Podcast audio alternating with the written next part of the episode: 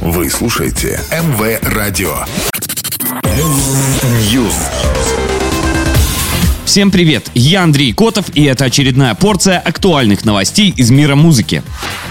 Манескин 31 мая представили клип на свой последний сингл «Супермодель». Сам трек был написан под впечатлением музыкантов от Лос-Анджелеса. Видеоклип был снят в Лондоне и отдает дань творчеству Тарантино и Хичкока, отражая настроение и текст песни.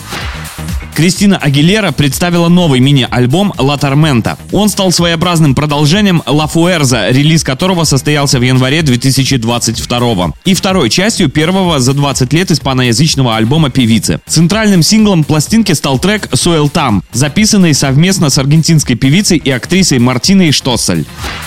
Дрейк признан наиболее популярным исполнителем в США по итогам первого полугодия 2022 года. К такому выводу пришел ресурс Chart Data, отслеживающий статистику прослушиваний у стриминговых аудиосервисов. Согласно его данным, композиции Дрейка с начала этого года слушали в США более трех миллиардов раз.